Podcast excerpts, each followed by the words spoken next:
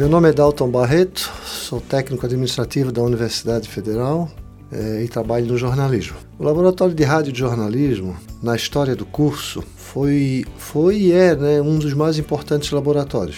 Até poucos anos atrás, o rádio tinha uma preponderância muito grande, né? muito forte, em virtude da, do mercado de trabalho.